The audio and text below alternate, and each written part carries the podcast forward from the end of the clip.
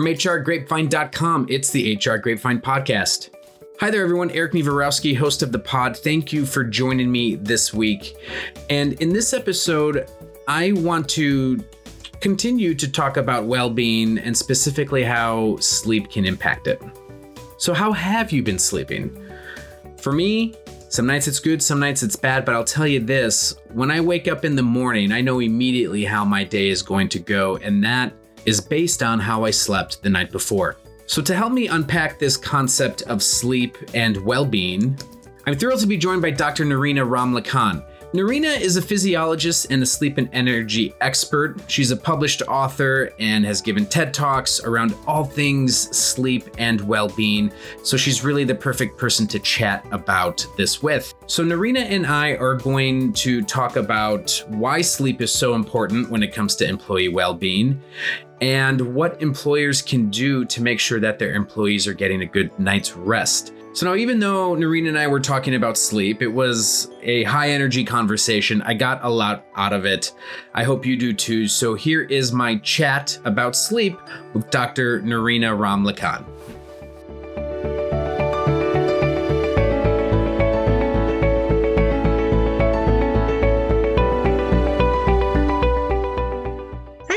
And first of all, it's an absolute pleasure to chat to you today. So, my background I'm a physiologist. I have a doctorate in physiology. I'm called a sleep expert. I'm an author. I've just uh, written four books. Well, not just written four books, I've written four books. Um, and my work, my mission really is to help people to sleep really well and to live their lives with more energy. I think I believe that when we sleep well, um, we tap into our energy and we can be we can feel more fulfilled. We can live more fulfilling lives. And that's what my purpose and my mission is about. And so in the last 25 years my work has taken me into corporate environments. I've worked with professional athletes such as chelsea football club mm-hmm. 10 years of working in psychiatry with people with severe sleep problems i go into schools so we all sleep don't we or we try to so yeah. I work with anyone who's struggling with sleep and wants more energy or feels stressed. And at the core of this is the personal uh, journey. Uh, my own personal journey, because as a baby I couldn't sleep, and this continued until my 30s. And mm. by magic, when I started helping people to sleep, I started healing my own sleep problems. So I had a great night's sleep last night.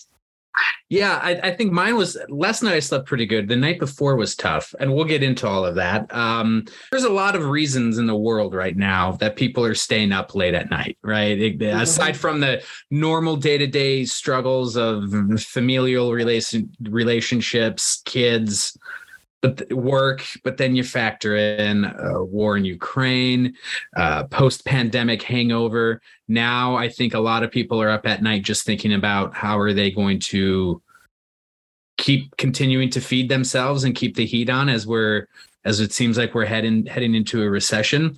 So when it comes to all of this, if you wrap all of those issues together, why is sleep so important when it comes to uh, employee well-being?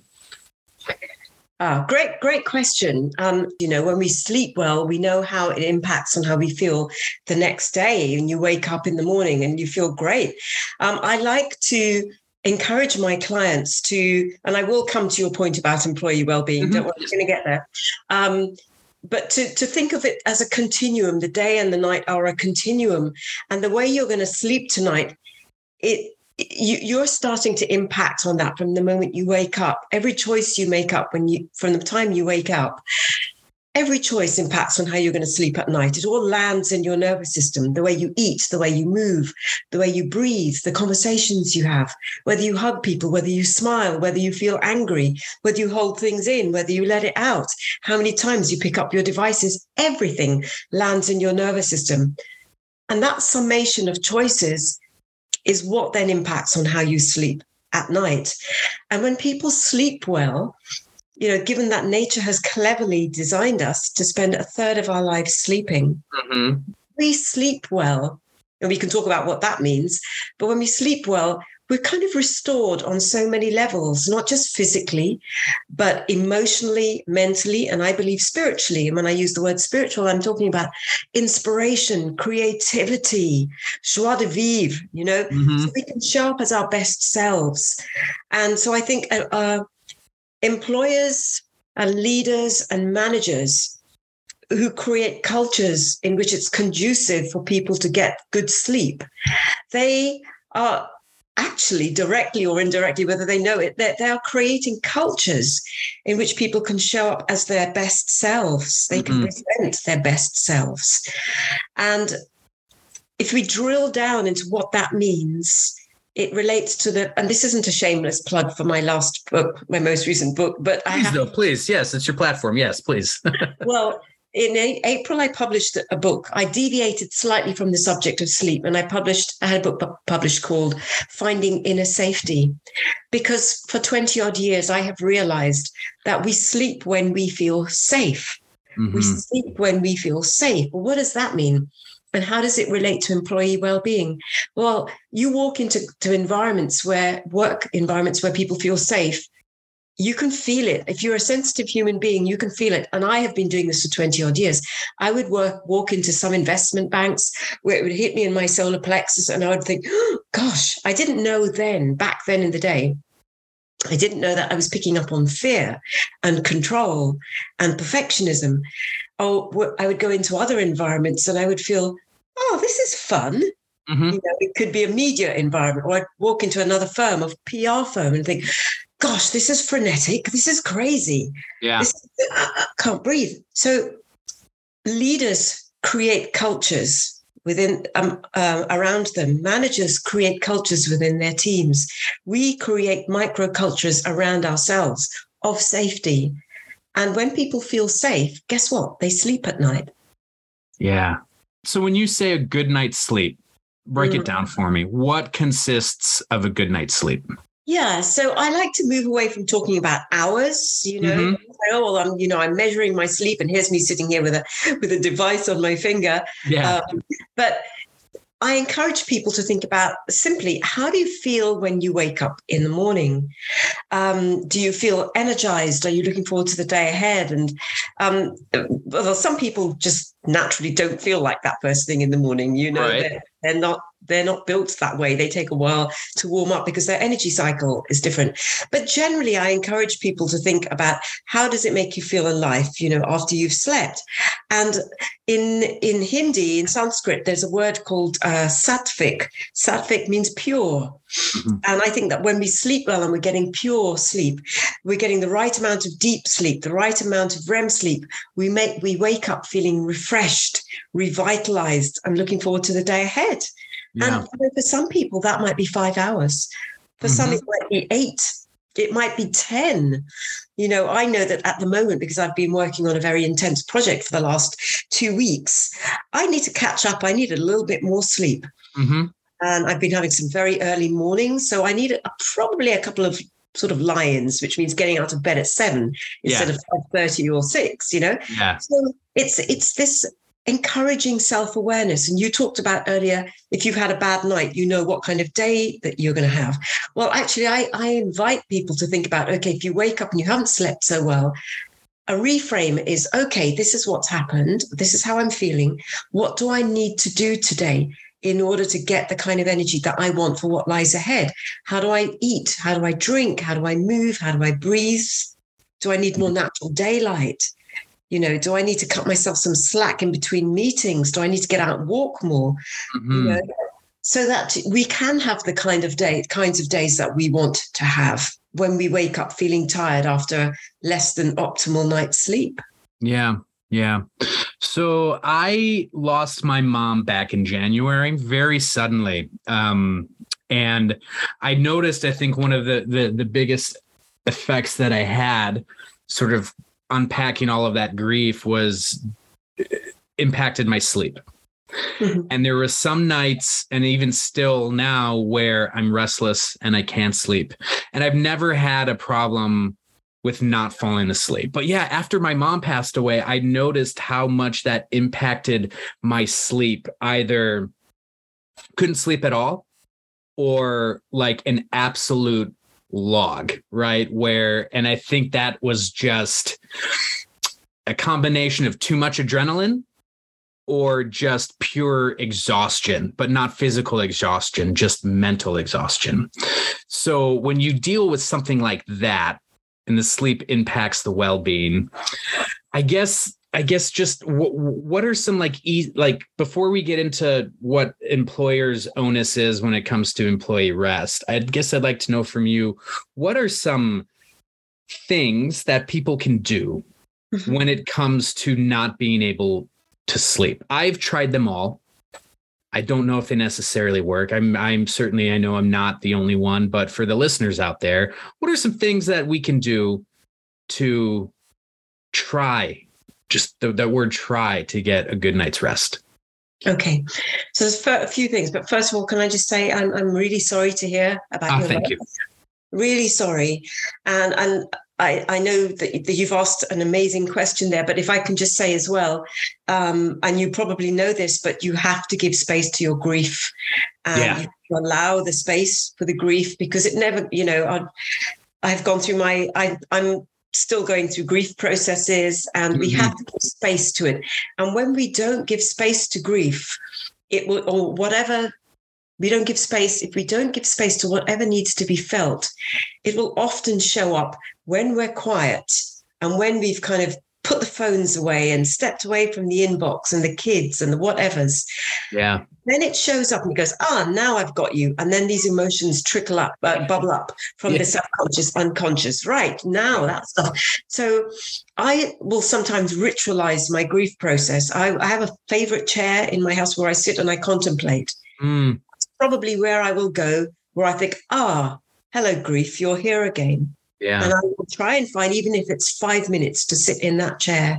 And if the tears come, and I've been known to go from going, you know, sitting in that chair and having a big cry to, right, wash my face, makeup on, I'm on screen. Mm-hmm. You know, half an hour later. Yeah. Knowing that maybe I haven't completed the cycle, but I may need to come back to it. But you, you otherwise it builds and builds like a tsunami, and that's when it can affect your sleep. So that's the first thing is supporting yourself in the right way. And I'm, I'm sure, I'm sure you're doing the right things, but you've got to allow space for it. Yeah. Otherwise, it will hit you in one of the two most common ways of um, sabotaging your sleep, or the, one of the two most common sleep problems, or you might have them both.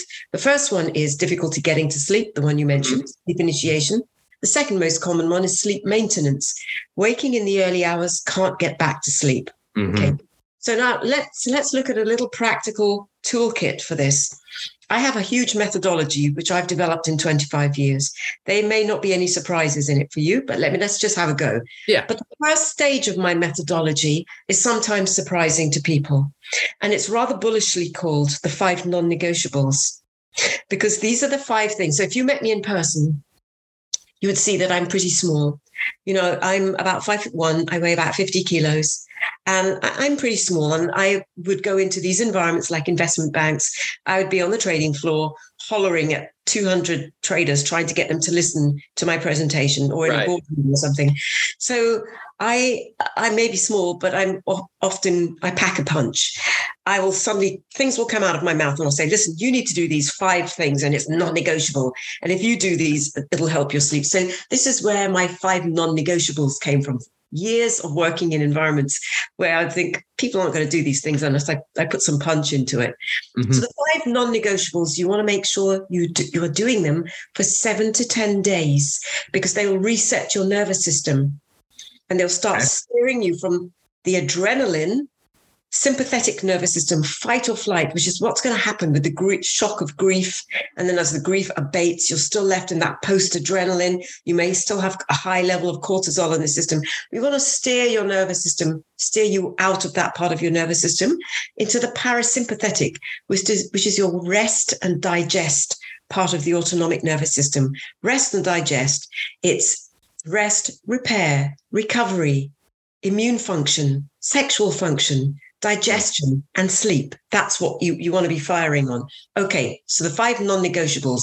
Number one, eat breakfast within 30 to 45 minutes of waking and getting out of bed. Okay. 30 to 45 minutes. Don't do intermittent fasting if you've been through what you've been through. Mm-hmm. You need to reset your, your nervous system and you're not sleeping well. So eat breakfast within 30 to 45 minutes. Make it protein, fat, carbohydrate rich, nutrient rich. Number two, don't use caffeine as a substitute for food. You might need to cut it out completely. Mm. caffeine after two in the afternoon. And don't have your cup of tea or coffee before you've eaten your breakfast. Eat your breakfast first. Then you might allow yourself one cup of tea or coffee a day or none at all. Okay. Number three, hydrate, hydrate, hydrate. And it's going to be different for everyone. Great. And you might even alkalize it. So I drink a mix, a cocktail of half coconut water, half water. Sometimes I put a pinch of sea salt into that. If mm. I'm hmm. talking a lot, I'm going to be dehydrating. I'm dehydrating right now. I have talked a lot today. Yeah. So I've had lots of calls, I had some meetings. So I know that I'm going to need to go on a dog walk and not talk, keep my mouth closed, breathe through my nose, drink a lot. So that's the third, hydration. Number four, get to bed earlier, around four nights a week, being in bed around 9 30, 10 ish. You don't need to be asleep, but you're off your phone. You might mm-hmm. be reading a book, the book's paper. You're not reading on an electronic device. You're priming your circadian timer to accept rest. And I like that you used the word how do we set ourselves up for a good night's rest? I think yeah. you don't sleep. Think yeah. about the word rest. Go to bed earlier. Rest. It might be meditating, journaling, gratitude practice, reading something that's relaxing, listening to a podcast that's relaxing, or a meditation. That's the fourth one. Number five, cultivate a healthier relationship with technology.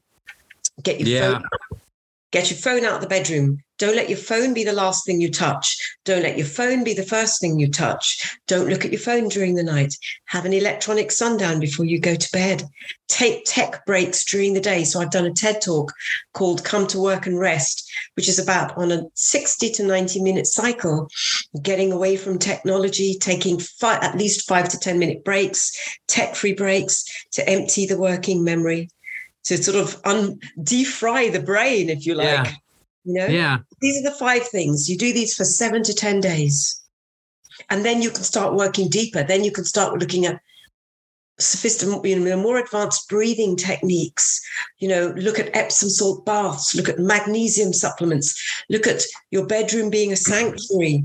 Look at lavender, sight, sound, smells. Because yeah. you've gone from being what I would call a martini sleeper, can sleep anytime, any place, anywhere. Mm-hmm. Or you've become on my spectrum the sensitive sleeper, who's who's become more sensitive as a result of a life event. I guess I want to shift the conversation. I want to end it with this and and and, and how what the employer responsibility is when it comes to that. Mm-hmm. What is the responsibility of the employer? And I'm even though this is a podcast dedicated to an HR audience, I think we need to be uh, uh, open and say it's not an HR well-being is not an HR issue; it's a company-wide issue, and it's definitely leader-led, top top down. Mm-hmm. What sort of things can employers do yeah. to make so, sure that their employees are resting well? Yeah, it's uh, well. look at my podcast, uh, my yeah. TED talk. You know, the TED talk. Come to work and rest. Encourage employees to build recovery, intermittent recovery into their day. Mm-hmm. Get to understand the science of energy and recovery and principles of homeostasis and equilibrium, equilibrium and oscillation. That our energy oscillates on a sixty to ninety minute cycle, and this means that if people are going relentlessly back to back from one thing to the next, um, meeting after meeting after meeting, they're going to start to burn out. So encourage recovery, encourage its intermittent recovery, encourage your leaders to talk about how they're building recovery into their days and try mm-hmm. to make it really practical. Get them to say that they're going out for their for their walks every hour or hour and a half for five minutes. They're not taking their phones. Yeah. Get them to talk about they're taking lunch breaks where they're not on their phones. Get them to talk about they don't expect people to re- to reply to emails in the night and in the evenings and when they're on holiday and in the middle of the night. Get them to talk about the fact that, that you know they are they're practicing mindfulness first thing in the morning so that they can be more conscious as leaders because there are layers of responsibility Sure, it's top down. It it starts at the top, and leaders need to be uh, modeling the behaviors that they that they are allowing their employees to, to follow and managers for managers to say i expect you to take a lunch break but i'm not going to do it myself that's rubbish you need to be doing it and you need to be talking about doing it yeah. get your employees to hydrate themselves because if they hydrate and they're well hydrated for obvious reasons, they're going to need to take breaks. So there's little things like this, but get behind the science of oscillation and recovery that human beings become stupid when they're working relentlessly without recovery. Yeah. And that level of agitation sticks in the nervous system. When we don't recover during the day, it impacts on sleep. We go into bed fried and the quality of sleep is poor and you wake up with less energy. So your battery power is running on 60% as opposed to 80, 90%. percent mm hmm to understand the science of recovery. Yeah. I, and then yeah. build practices around it, which your leaders are doing, your managers are doing, and individuals, because it's also up to the individuals as well. And create cultures of safety in which employees can go, help. It's safe to say help it sounds like that it's just uh, employers and bosses and business leaders need to respect the space, right? They need to respect space and they need to model model it and they need to understand the science of it and they need to lead by example and then they need to disseminate that education through the layers of responsibility. You know, there are layers of responsibility, which is the leaders, the manager, senior managers, the managers, the, and their teams, and each mm-hmm. individual needs to take responsibility. And this means wake up in the morning, eat your breakfast, get your energy in the right place. Yeah. And because if you're off balance and living on five cups of coffee before you've hit the workplace, mm-hmm. you're off balance to have that conversation with your manager, which is, I'm struggling. So you won't have a proactive conversation. You'll go in there in tears or, or you'll be saying, I'm burning out, as opposed to, we have a problem here there's an amount of work that needs to be done. I'm great at my job, but I'm only one person. How can we make this work? That is a proactive, energized conversation where someone who's running on full battery power is able to negotiate a delegation base. But if you haven't eaten your breakfast and you've had five coffees before you've had that conversation, you're off balance.